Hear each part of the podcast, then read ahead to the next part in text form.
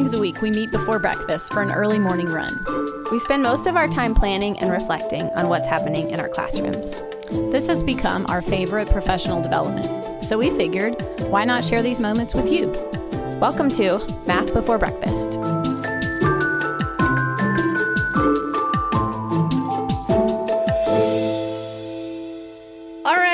Episode 27, and we are excited to be here. It's not actually math before breakfast, it's math after lunch, after a run, after yard sailing, right? Right? It's a Saturday. It's a Saturday. we just had a crazy week where we kept telling we kept like not running because we were sick or not Right. not sleeping or whatever. So but shout out to the lady who said, Oh, I wish I had your job because you don't work on the weekends. Ah, right. Here I am, a teacher doing something on How does she weekends. look with a black eye? Yeah. Who said that to you? Man. Exactly. Anyway, so we are excited to finally be chatting. Glad to see you, Ruth. We missed you all week. Um, and this is episode t- uh, 27. Did I already say that? Yes. Yeah. And, and it's a. It's still um, episode 27. Still, yep. s- Still a multiple of three. Ruth said. Right? Still It's a cubed number. Yep. It's okay. not prime. Yep. Okay, good. So, um, we're going to talk about a, a, a listener question. We're going to celebrate some successes from this past week. And then we're just going to dive into Ruth's needs for next week because that's where we are. So, um, let's start with our listener question. This is from Monica, and she sent us a message on our website through the little comment feature thing. And she says she's at the point of where she's looking towards next year.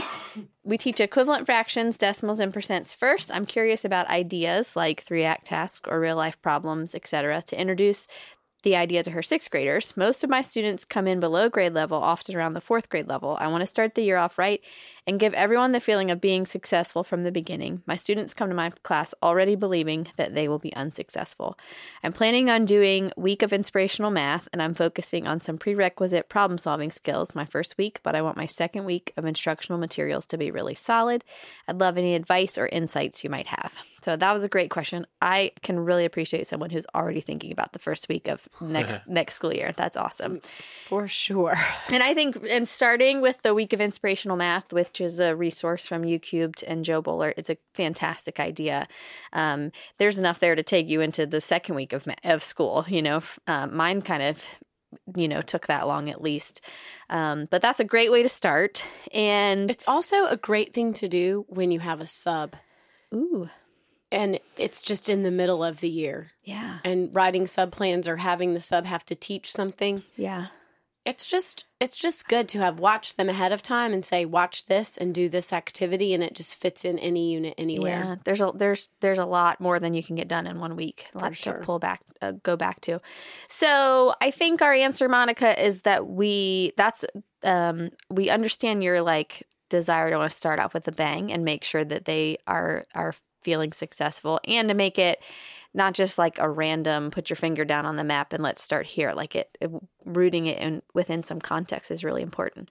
So we don't have a right now answer i think is our answer and we'll we're putting that out there to our listeners. Has anybody else done anything cool that um gets at the fraction dex- decimal and percent equivalency kind of thing and if so share that. But we we will commit to thinking about it and looking for some ideas. You have anything else you want to add to that Well, Ruth? I just the first thing that came to mind was one of the episodes where we talked about having the student have your base 10 flat mm-hmm. and then using rods if you want to do it manipulatives using rods to cover half of it mm-hmm. and then talking about that as 50 hundredths and how you can write that as a fraction as or as a decimal um, we've also done it where they've colored or Right. shaded the base 10 flats so yes that's a really good activity but again like you said if we can come up with some context or we can come up with something that makes it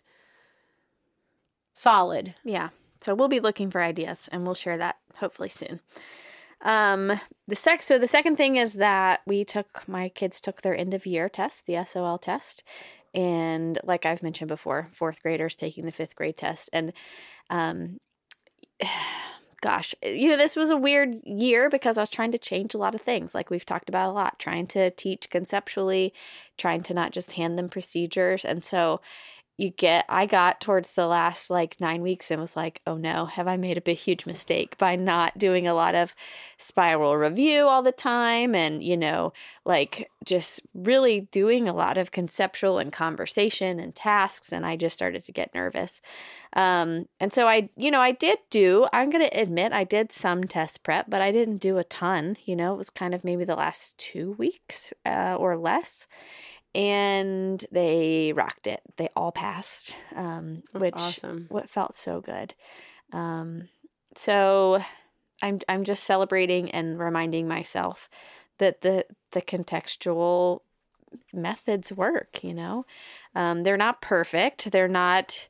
Um, this was the first time that my students have taken the grade level above where they are. And and I you know, I have to be fair and, and mention that these are all students that have been identified gifted. It doesn't mean that they all are um, gifted in math. That, that, I have plenty that struggle. Um, but at least we've it, talked about a couple that yeah. are in this gifted program because they're gifted in reading. Yeah. And so Yeah. you've pulled them along or Is there going to be some because these students will have never passed the fourth grade SOL? Mm-hmm. Is that just kind of do they get a waiver on that? I think so. I think I think that's what happens there. I don't know. Yeah, they're going to take the sixth grade test and then they'll just continue from there. So I'll I'll set my thoughts about that aside. You know, I'm uh, yeah, I won't comment on that right now. But um, I do think that I, I don't know, just clarify. Um, I don't know if clarification is the right word, but what's the word uh, that I'm looking for? It, I'm I'm glad that it justification. I don't know. Ju- yeah, like justification that a That new what? teaching method, you know, Oh, was worth sure. it, and the Okay. and the hard work was worth it. I don't know. Uh, Um, so that's all I have to say about that. Yeah. So, So- tell us where you are with changing your curriculum. Okay. So we that. are in the process of moving students from sixth grade math into pre algebra. Um, typically, students, we would have, of my, uh, just to keep the numbers straight, of my 100 students, 25% of them, 30% of them would have moved into pre-algebra. In reality, skipping seventh or skipping seventh grade math, which is another foundational course as far as the curriculum's taught. Um, but we are seeing that as they get to high school, juniors and seniors, some of them haven't finished the required math. So they're s- haven't finished the algebra 2 and the geometry. And it was brought to our attention just by a couple kids recently who have tried to get into higher level schools to be engineers and they haven't gotten to take enough math Mm-hmm. in high school because they didn't meet the qualifications when they were a sixth grader. Yeah. And when you think about how sixth graders don't typically have it all together, Yeah. like they're still trying to find their binders and whatever. so we are, we've decided, which I think there's truth in it, that a student who gets a C in Math 7 probably would also get a C in pre algebra because the expectations would be higher of the student. And data shows that students meet your expectations. I mm-hmm. feel like we have in the past, like we took a class where students were struggling in math. And so we took algebra and we broke it into two years. And you would take algebra 1A and then you would take algebra 1B. Well, students who could have taken the whole algebra class,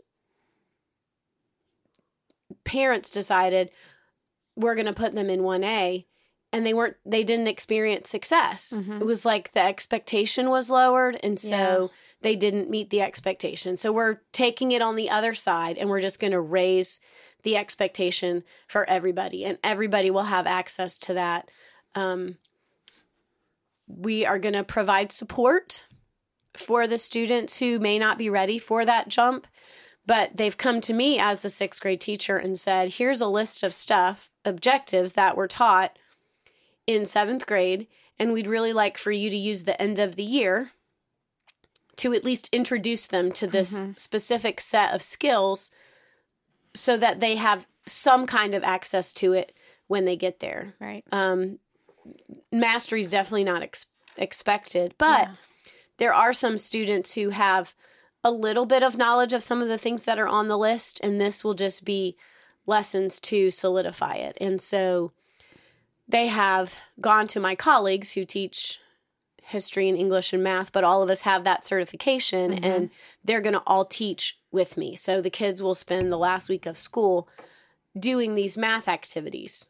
Well, that's great from a math teacher perspective, but they have to be fun and they have to be Yeah. engaging because I don't even know that I'd want to do math for a whole entire school day. So some of the For the last topics week of school. Right. Yeah. So some of the topics I'm ready to go with because um, I didn't get to them this Okay. year and I have taught them. And then some of the other ones, I'm a little bit fearful of stepping out there and trying to teach something that I, ha- I don't understand completely. So um, our list of topics is circumference and diameter and radius, pretty much discovering pi and using it to find the circumference.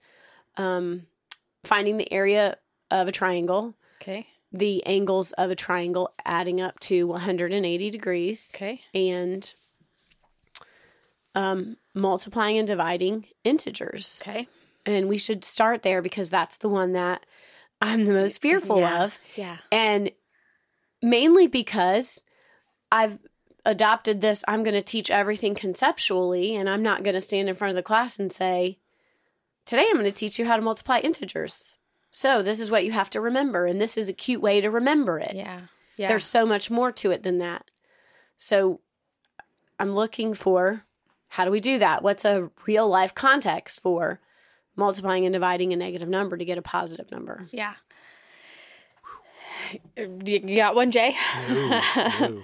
So, so we should probably back up and say that, you know, how are you going to get like obviously you don't jump into a negative times a negative. You're going to start with a positive times a negative, Right. Right, and so that is kind of easily modeled with, um, if you have like let's say two times negative three, that's two jumps of negative three, or would you say two jumps backwards?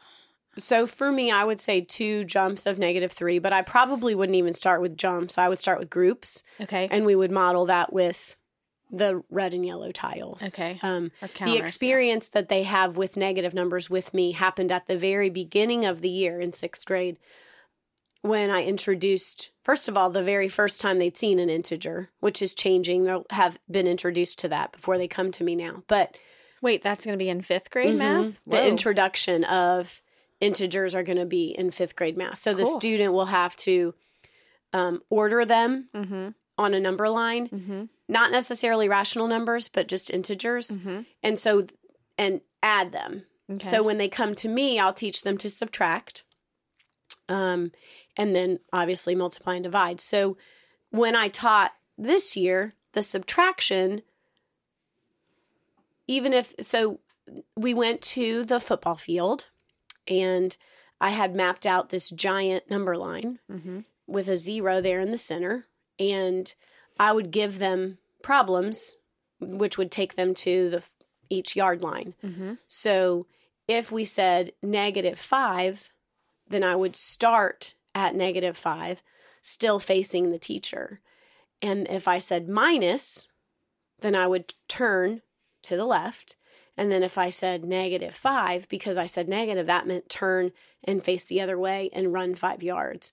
And they really got what they were supposed to do by a Mhm. negative, meaning turn around and run the other way. Okay. Um, so now we're multiplying and dividing. And like you said, I'm completely fine teaching them positive times a negative because you have groups. Right. So we've had some conversations about what negative groups look like or how you teach that. Wait. So, uh, just to be clear, if it's easy to say a positive times a negative is is some groups of something, Mhm. right?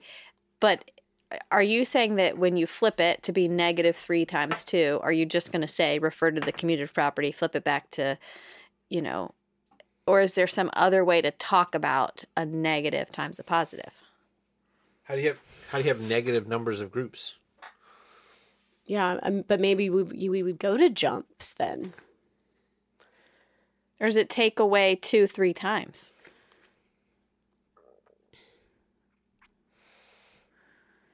Maybe that's what. Do three debts of two. Jumping backwards through, or. Right. Take away three, two times.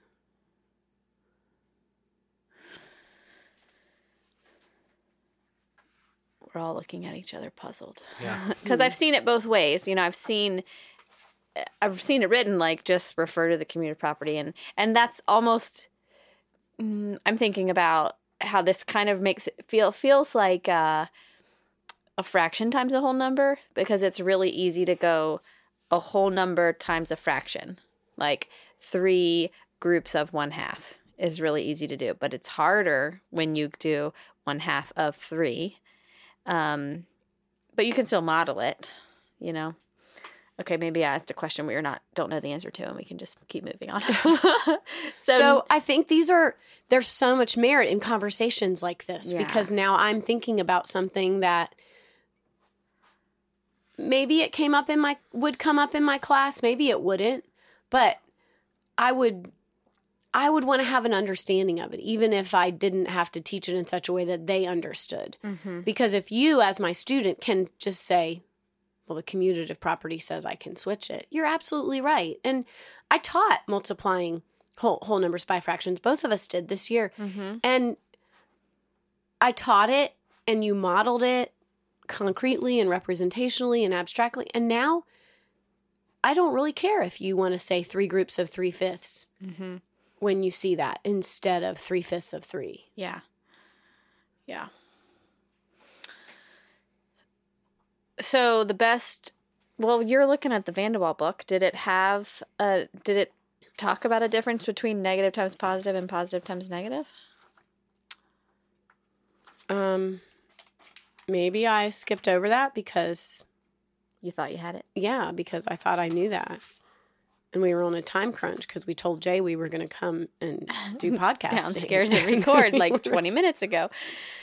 Okay, let's keep moving. Maybe we will add a show note where we it doesn't seem to add it. No, there's not a When. I was them. reading this Good Day Math, Good Day Math link uh, before we came downstairs, we were like furiously trying to Google things, and and it said it kind of said that that it it's the models sort of start to break down when you do a negative times a positive, and then it really breaks down when you try to do a negative times a neg- negative. And their whole point, I think, was kind of like you'd need to instead of trying to necessarily model it, maybe go to just what do we understand about multiplication in general and just kind of more proof based almost right. Was a algebraic yeah algebraic proof, yeah which one of them did say this may not be appropriate for your math seven students. Yeah. but it's appropriate for you to understand Yeah. so that you can explain it. And I mean, you and I both know that you would have that student who might ask in the middle of class, "Can you explain why this works?" mm-hmm.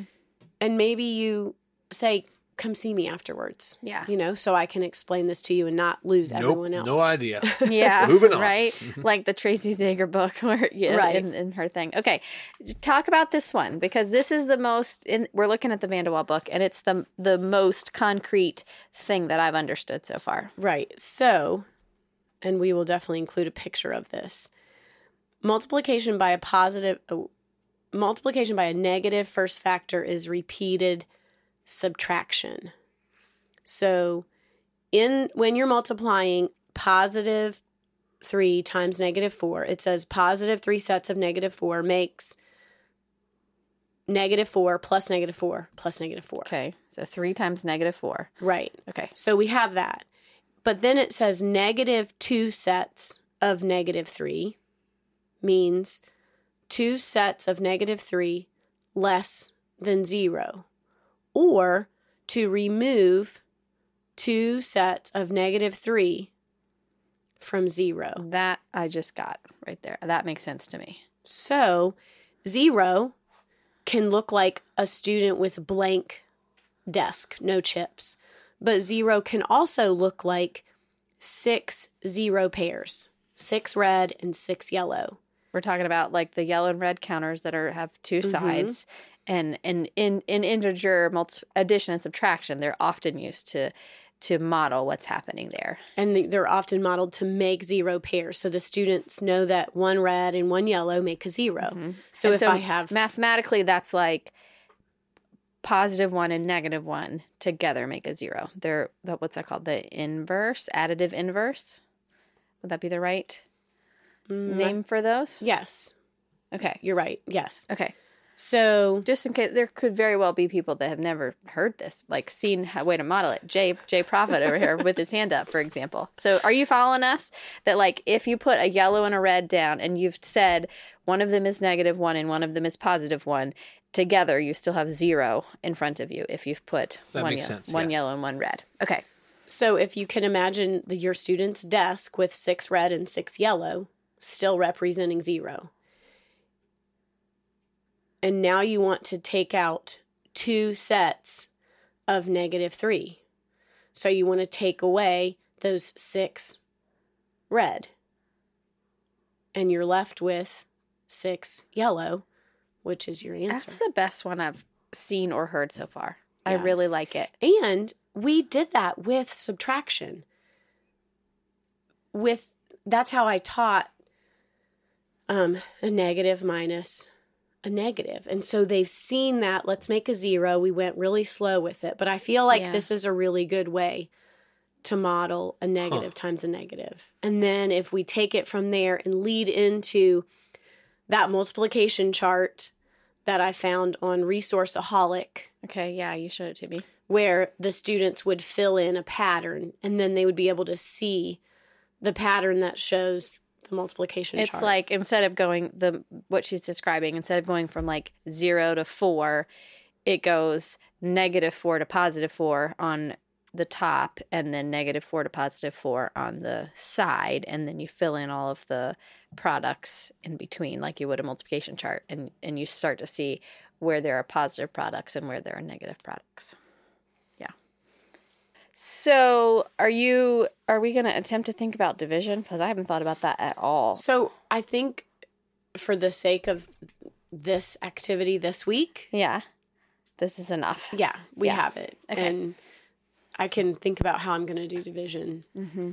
That's a good year. thing because I don't know that I could stay conscious if you start talking about division of Thanks, Jay. wow. numbers. What a vote of confidence in no, us. it's just no. It's not that you can't. It's like I I just lose when I lose comprehension. Sometimes Yeah. I, it's like Right. Oh, Yeah. Well, and it's see, like that's what a you have to do as a teacher. Like, Yeah. I have to be able to have them engaged in it. So, yeah. Okay. all right, something a little more engaging. Yes. Is discovering pi. woohoo. Yes. So, I am planning to pull out all the circles I've collected for many, many years. Okay. And Like tops to things and stuff. correct. Okay. And just measure the circumference of them Yeah. and measure the diameter of them Okay. and create a table Mm-hmm. and give them calculators Mm-hmm. and let them come up with some kind of a pattern. Okay. So, what happens when you add them all? What happens when you subtract them, multiply Mm-hmm. them, divide them? Is there anything that shows up? Okay. And hopefully, someone will say, well, when you divide them, it's three something. Yeah. Um, Do you have kids that know it already? I guess we'll find out. Yeah. Okay. Yeah. I mean, Um, Izzy, that's fine. I mean, I'm sure that they've heard of pi based on my students. I'm sure they've heard of pi, and many of them can probably tell you it's 3.14 something, something, something. Um, so, but they don't, my kids don't know the, what it means, and you know, in the, in that context. even when you do the discovery, the probability that you're going to get a circumference and a diameter that's exactly 3.14 is Right. slim. Yeah. So, just getting three approximate Yeah. is Are, are you cool. going to have them measure in centimeters? So I think that, so. It's more precise. yeah. and then you don't have to ask me how to turn four and seven eighths. Yeah. Or sixteenths if you got, yeah. Yeah. Okay, good. so probably in What, have they used a centimeter ruler in your room? yes, when we did head circumference and like collecting data Okay. at the beginning so of the they year. know that they, they know more than my students did when you hand them a ruler and say measure in centimeters they're not going to go Oh. but this says millimeters or you think they might I don't know. That's Yeah. a really good question. if you measure millimeters, it's even more precise. yeah right that's true yeah. um But th- I mean, this is a lesson you're not teaching, right? Correct. So I think I'm just Yeah, I'm just asking you questions to th- help you think of what you need to tell the other teacher. You know, like Right. they might need to model what do I write when I'm when I get to this point in my centimeter, you know, where are the centimeters? If if my fourth graders are any indication. So maybe as we go through these, you could say, this is probably the one you should teach.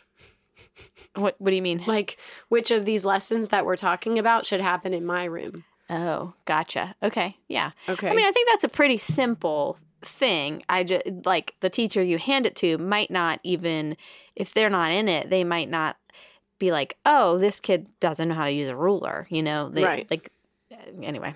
Yeah. So after that, um, we have the second day, and I think that's the lesson we're going to extend because it's the end of the school year and chocolate pie is delicious. So Mhm. we're going to eat chocolate pie, and that's going to remind us that C equals pi D. Cool. Love it. Who's going to make the chocolate pies? Um, you just send out Fresh an email market. and you ask parents to bring them. and they just show up. they just show Ta-da! up. the first year I didn't put any lemon on it. And I am not even kidding that almost every kid brought an entire pie. OMG. And we had apple pie, our square, Uh-huh. chocolate pie, delicious. Yeah. And we had so much apple and chocolate pie. wow. I'm still waiting to hear the problem here. A Oh, yeah. is pie r squared. No, like the No, problem with the a problem lot. of having a ton of Oh. pie? Uh, uh, well, when you're feeding it to kids in a 30 minute lunch and you have to cut 120 pies. And yeah. Yeah. Mm-hmm. Anyways, live and learn. That's what that was. So they're going to discover pi and then we're going to find the circumference of circles. Cool. So next up is discovering area of a triangle. Okay. And I've done this, I've thought about this a couple different ways. Okay. Um, first of all, was a geoboard where they would create a square and find the area of it. And I'm a little bit curious how you teach area on a geoboard because I don't want them to count the pins when they're finding the base and the height. Yeah. So, do we use rubber bands and cut, like fill in the entire square that we made with squares so we can count the squares inside it? Do I cut out construction paper squares and you lay them inside the rubber band that's the forms the perimeter of your square? What do you think about that? I think definitely the square covering, like the piece of paper, is a stronger understanding. It's gonna it's gonna lead them towards understanding area better than just making a grid out of rubber bands. okay, so I'm going to have them create a square Are you and when you say square, do you mean square or rectangle or just square? square or rectangle. Okay. Yes. Create and then find the area of it Okay. using the little construction paper squares that you will have to lay in there to count how many it needs. Okay. And then the directions will be create a triangle with the same base and the same height. So, as long as you stretch it all the way across the bottom of your rectangular square, you can connect it anywhere at the top that you want Okay. And calculate the area of your triangle. Okay. So I know exactly where you're going mathematically. I'm thinking about your directions. Um doesn't the the like I would some the base needs to be the entire length of the base Mm-hmm. and then your third vertex needs to be anywhere on the top part. Because they might if you just say your base and your height have to be the same then then they might think that you only can create a right triangle where Okay. you are where you have two of the same sides exact same sides you know? Like i'm not sure that they're going to un- know that the height could like be in the middle of your triangle. So, if I were to change my directions, stretch your second rubber band along the bottom, needs to be congruent right? Yes. And then connect it to any peg on the top rubber band that touches the top rubber band. Yeah. Are you following? Yeah. Mm-hmm. So then you would have to get out your squares that you just had inside your rectangle and figure out how to make them fit only inside your triangle. Mm-hmm. Yeah. Um, so that's one day. And the next day is your activity that you did with the three by five cards, where they found the area of the three by five rectangle Mm-hmm. and then cut them in half Mm-hmm. And put them together. See, I did the three by five before I ever did the find the area of this particular triangle. And I think there were so many like, oh, I remember when we cut the rectangle in half, it was, it was, we had two equal parts.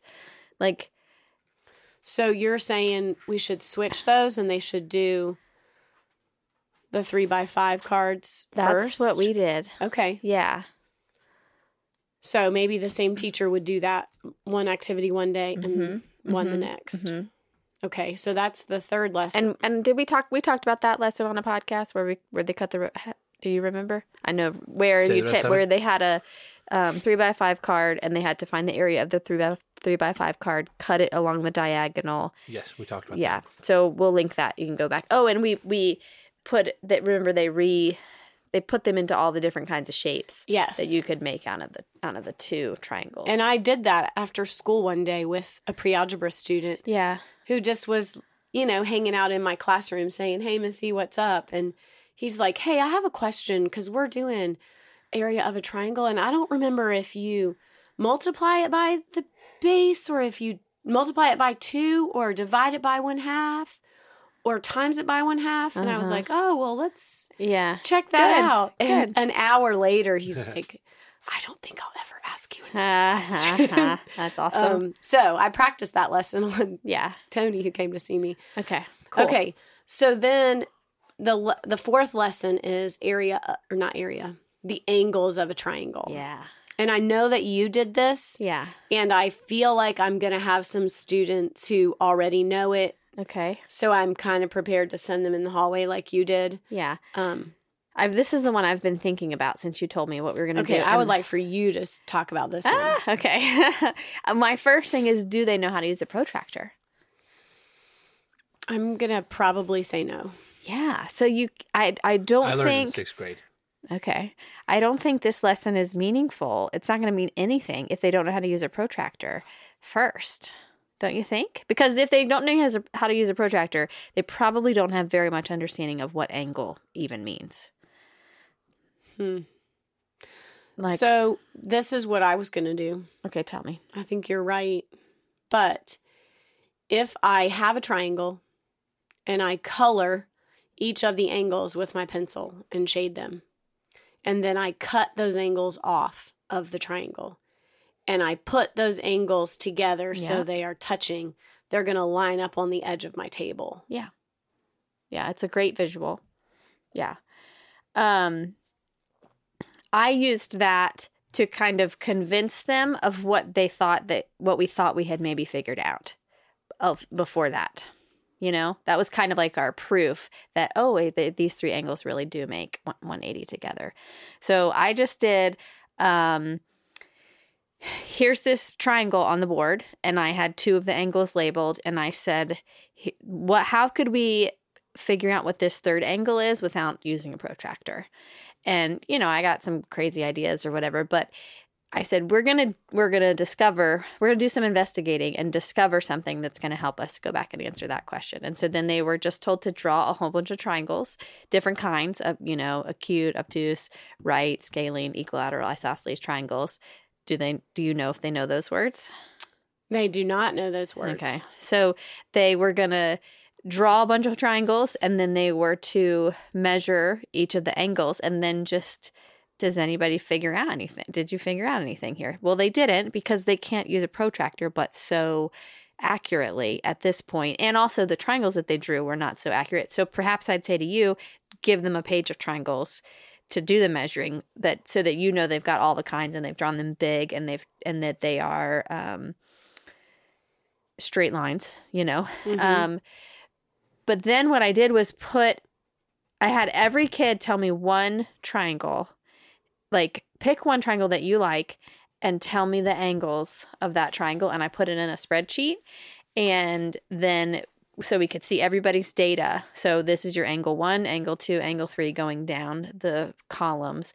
And then from there, we just were like, what do we notice? What do we wonder? And eventually, it took us a lot of different like twists and turns, but eventually we got to, oh, they're all when we we actually got to it by the mean of them, the mean of the three numbers. Oh. They got there first was 60. That got us to the sum was 180. It, because if you had to add three numbers, uh, yeah. So you were doing 180 divided by three.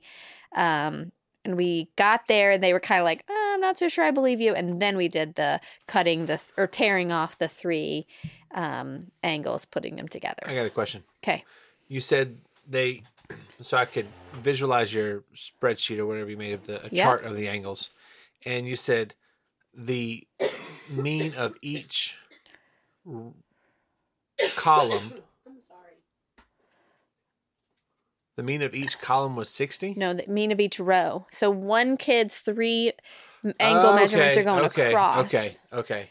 I was I was thinking the other was like, how in the world did that work out? So you might have like 90, 20, and 70 going across. And the mean of those three is going to be Gotcha, 60 gotcha, okay. because the so sum. the mean of each each kid. I was looking at the chart the other way and trying Yeah. to figure out how in the world that worked out just right. Yeah. So that the mean of each column but, was sixty. but actually, it was the mean of each column was 60. It did turn out to be that way too. But we it did doesn't it. have to be. right. It doesn't have to be. Okay. Yeah. It just kind of worked out. I was trying to figure out how mathematically that yeah. that was that worked out the right way. So I'm saying to you, I mean, you got to do what you got to do.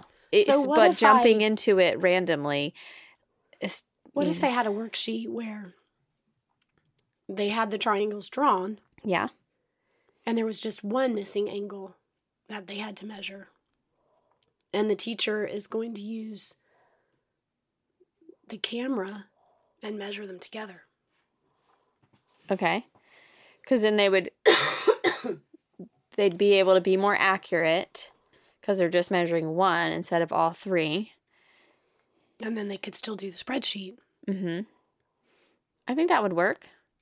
I think you got to make sure they know how to use a protractor. And I do have a video that I made about how to use a protractor that's kind of like starting from the beginning. Um, It's a very good place to start. Yeah, yeah, thank you. So, yeah, I think that's good. All right. So, draw some triangles, make sure you have all the kinds, so which and then one should I teach? don't you think integers? Yes. because I, I mean, besides uh, Courtney's not in your team, so Yeah, she is.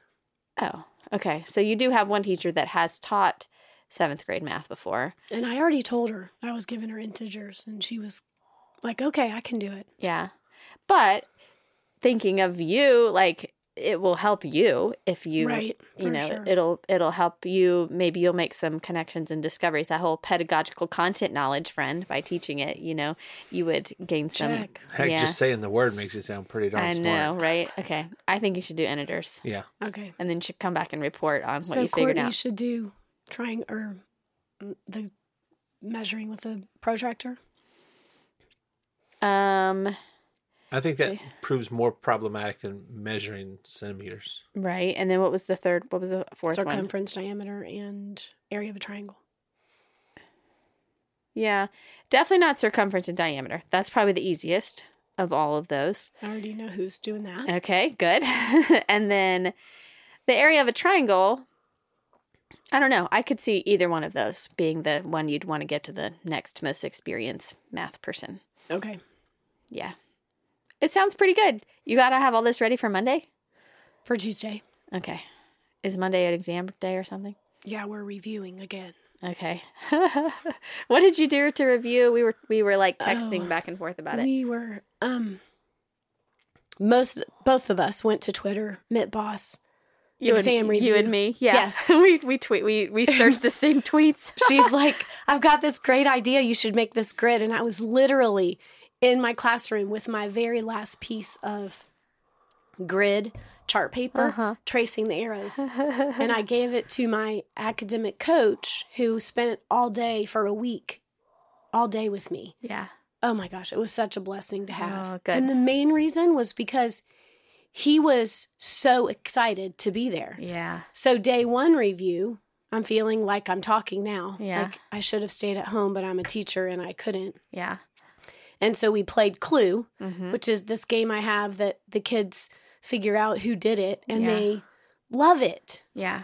But playing it six times a day, by the time the end of the day comes, I'm just over it. Yeah. And he was so animated. And now it's time for number 27. So this is not like Clue. Clue.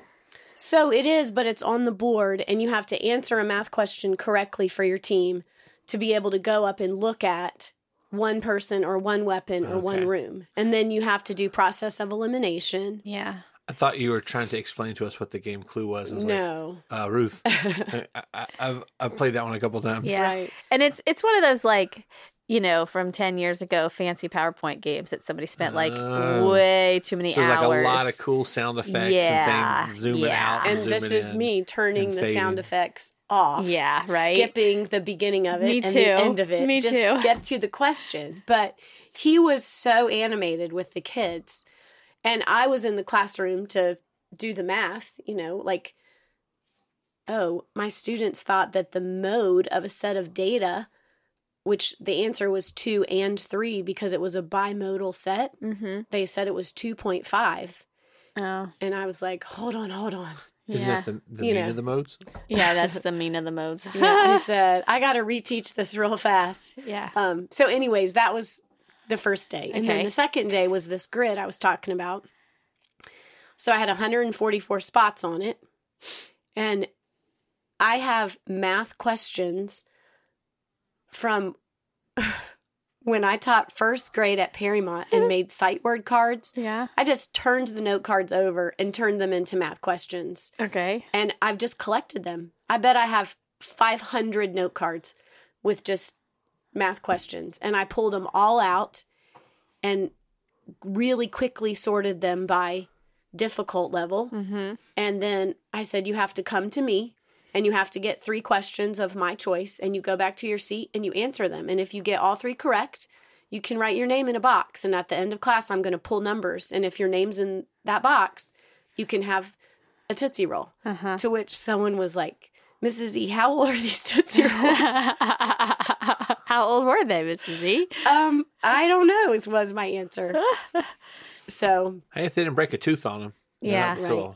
But they just thought it was the greatest thing. Oh, that's what whoever did it on Twitter said that their kids went crazy over it. Yeah. And I, at the end, like I have six classes. And so I'm running out of candy because I told them the last two minutes of class, I will just pull numbers and say them. And I'll pull as many as I can. Oh, cool. Um, and I was running out of candy. Yeah. So I'm just cleaning out my desk. Like, here's some notepads. Here's, and I'm Carrington. There's a pencil. Nobody chewed on the end of it. Yeah. so we're moving, like my house, we're moving, Yeah, yeah. and my teenage daughter has stuff that she doesn't want anymore. And she's like, Mom, if I was in sixth grade, I would think this was the coolest thing ever. So I just threw it in the tub. Oh, man. So somebody got a Tootsie Roll and someone else got a glitter backpack. But That's awesome. um, so it was it was fun. And now Yeah. I have to think of one more thing to do yeah. on Monday. Okay, so do you have how how long are we, Jay? Have we talked for like two hours? I feel like we have. No, we're at 45 minutes. Okay, great. Um, have you played the oh, what's that game we played with the Hamiltons, Jay? What's it called? With the people. It's a vocabulary game. Do you have vocabulary you need to do? Sure. What? Can you where you okay, I'll start explaining the game and then you can remind me what it's called. Okay. Because we've literally played like 20 games with the Okay. Hamiltons. All right. So you put you're gonna get a bunch of so you want to put all of your vocabulary in a bucket. Okay. So you might do like sum, product, difference, quotient, prime, composite, what are some more? I don't know. Like what else? Do you, okay, so put all those in a bucket, and then the first you you make two teams. The first round, you the you get like I would say thirty seconds is plenty of time. You hand the kid the bucket. They pull out the card and they can do or say whatever they want besides What's a say fishbowl the- game? Fishbowl. That's the name of it. Have you played? Have you heard this? Okay, so you pull it out and let's. I would be like, um, it's numbers that have only two exactly two factors, and then everybody on the team would go prime, and then they've gotten a point because their team has guessed it. So then you pull out another one and you say the answer to a division problem quotient, and they keep going until the thirty second timer is up. Okay, so then those belong to that team. They get those points, and then the bucket goes to the other team. Okay. And so now you're going to start describing one person on that team is going to start describing their their team guesses, blah blah blah. If you miss it, or you like like if the time runs out and you can't figure it out, you put it back in the bucket. And so then like my team might get it and I knew what the word was and so we'll get it real quick. And we kind of rehear the ones that were hard over and over. So we keep going, passing the bucket back and forth between team to team until all of them have been like have left the bucket. We've figured out all of the words. Then we put them back in the bucket, and then round two, you can say, and this is the way we play in my class. We've played it other ways, but round two, you can um, say one word, and then you can do any kind of hand motions that you want to do. So you might say for um, qu- if the word was quotient, you might say you might hold up your hands. You might say answer, and then you might make a division sign with your hands or something like that. And then so you play it again with all that with just one word and any hand motions, and then the third round is only hand motions, and you can't say any words, and so you have to act out what the number is. So like um, for prime we were going like I was holding up. I play this with my after school crew, um, and I would hold up a number like with my finger and then shake my head like, no, not this one, no, not this one, yes, this one. I'm not. I'm not actually doing the right numbers in front of you, but anyway, like so that they'd have to read the numbers. Um, it's really fun and it gets crazy and exciting, but I I like the just the vocabulary practice. So, Do you have enough words that and would work? said game has absolutely nothing to do with a fishbowl. I can only guess that sometimes somebody played it with all the words in a fishbowl. exactly. Yes. Hmm. So do I have enough words? I don't. How many is enough words? Um, we probably used fifteen to twenty, Yeah, right? So I'm thinking tenths, hundredths, thousandths. Okay. that's three. Prime right? composite, Prime composite. I- sum quotient. dividend, divisor, quotient, product, factor, addend. Sum. Is there a problem with having the same word in there twice? Um, I wouldn't put it in there twice. Okay. But what about problems like seven times seven tenths?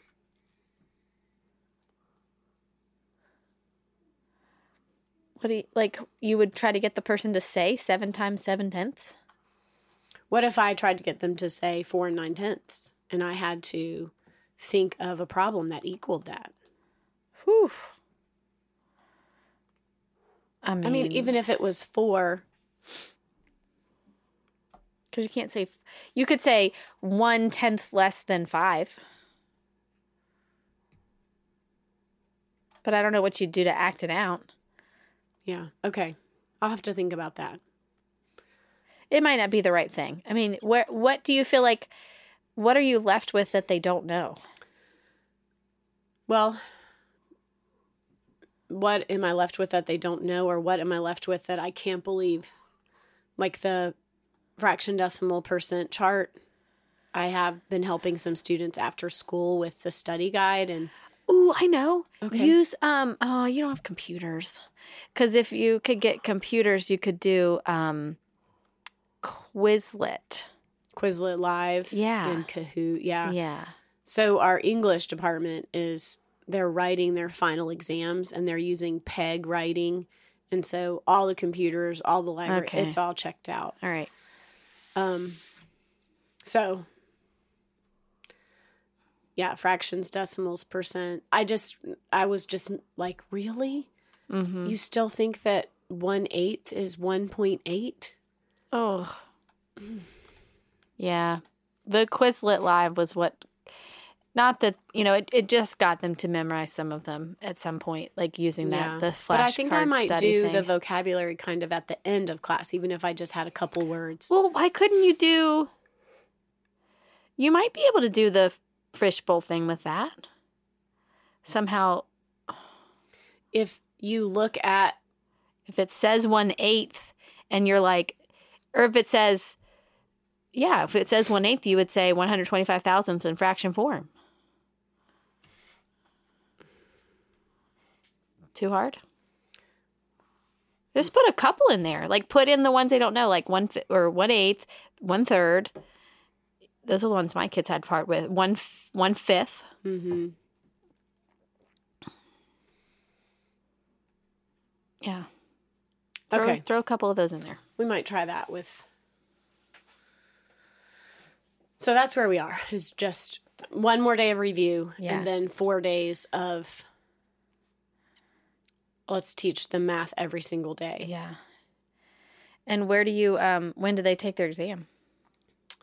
So they take their exam on Tuesday morning, Okay, and then and then. I, yeah, cool. And then the fun begins. And then you have four days, and then you're done. yes, Woo! Wait, so you have one more week of school left? yes, Oh, sucker! yes. All and right. we close. we close on our house Friday. That is the last day of school, and Mike's like, "I'm going to take that next week off." Mike, teachers don't take off the week students aren't there. yeah, Like, there's so much stuff to do, yeah. and he's like, "Oh, sorry." It's, Yeah. you know, You got to be teachers just have a different work schedule. You can't just Yeah. decide that's the week you're taking off. Yeah. So So Ruth, I got to I'm going to put you on the spot. I got to tell you about my are we kind of done? I had this great idea while I was running all my miles this morning um, while you were yard sailing. Um, and that is that we I've been thinking about what we're going to do through the summer with the podcast. And you know, I think sometimes we'll have some things to talk about, especially when I go back to school. I'll have lots of things to run by you and tell you all the cool things that I'm learning. right, Um, but until then, What do you mean by go back to school? um, Start taking classes I, again? yeah, I have a couple Okay. weeks off and then I start in late June. But, you know, until then, I'm thinking about what are we going to do? And I have all these books that I want to read. And I know you got some books for graduation. whoop whoop, because I'm already done. Yeah. So, wouldn't it be fun if we challenged each other? Look at how I'm frame, framing this. She if is, we she is swerving all around the place to Yeah. come into it. Yeah, um, that we could like set a schedule and pick some books that we both want to read and we could read them and then we could use a podcast episode to like talk about what we I learned think from that is it. a great idea because we just got announced that they are not going to do summer professional development. Typically, as part of our contract, we have to pick three days during the summer and go and do some kind of PD with Oh. someone at school. Huh. And they've decided that it doesn't fit for every person to go to one PD. So I have to keep track of books that I've read Uh-oh. or conferences that I've gone to. Yeah. How have I professionally developed myself wow. over the summer? Huh. Okay, well, There you go. check. All right. So I think we should start with choral counting. Counting. I, I I need to sit down and read that daggone book. I'm actually like that's one of the things I want to do this week is to do counting collections, um, and just jump in. So I might read just that chapter this week. But Okay, I can't promise I will read anything this week. oh week. no, I'm saying I think I think we got another. Well, next week we can definitely talk about how things went with your plan. We should Yes. we should reflect on your especially your integer multiplication. Um, but maybe starting in two weeks we can reflect about. Oh, you've got to move. Whenever we get to it, friend.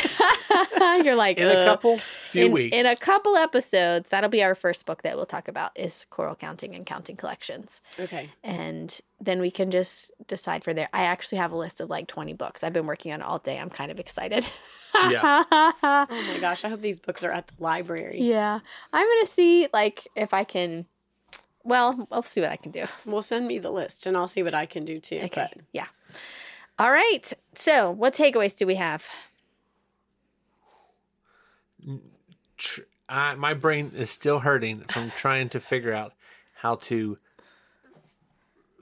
con- Contextualize. contextual no like concretely show multiplying negatives yeah. like i get i get the whole idea of groups positive number of groups of negative numbers. Yeah. That makes sense. I mean, I, can Yeah. I can handle that. Yeah. But negative, a negative number of groups is where I lose it. Yeah. Now I did get the little chips and the flipping them up inside. I because we don't have them here to, to look at. Yeah. And I'm a visual person. Yeah. I, I understand the concept and I think I mean it made sense. Um that may would help, but dang, this is one of those times I'd be like, uh so let me just tell you how it works, guys. Yeah. That's yeah. that that was that's still that's still tough in my brain. So well, hopefully Ruth's going to fill Good you in ya. next week. Yeah. All right. You got a takeaway? Um, I am going to read a lot of books this summer. There we go. Yeah. Woohoo. I Good. mean, the two best read math teachers. Yeah.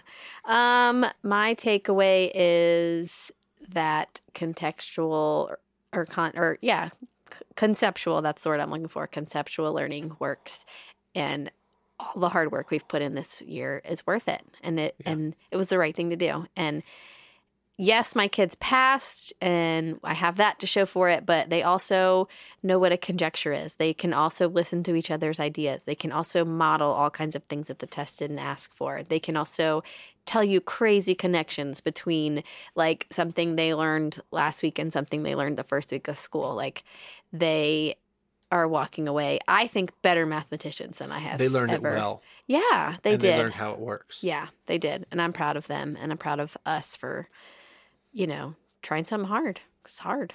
Yo. Yo. All right. So we're cer- certainly punchy this Saturday afternoon. All right. Well, that is it. And I can't wait to hear how next week goes. All right. And maybe I will see you on a run. I hope I'll see you on a run. All right. Bye.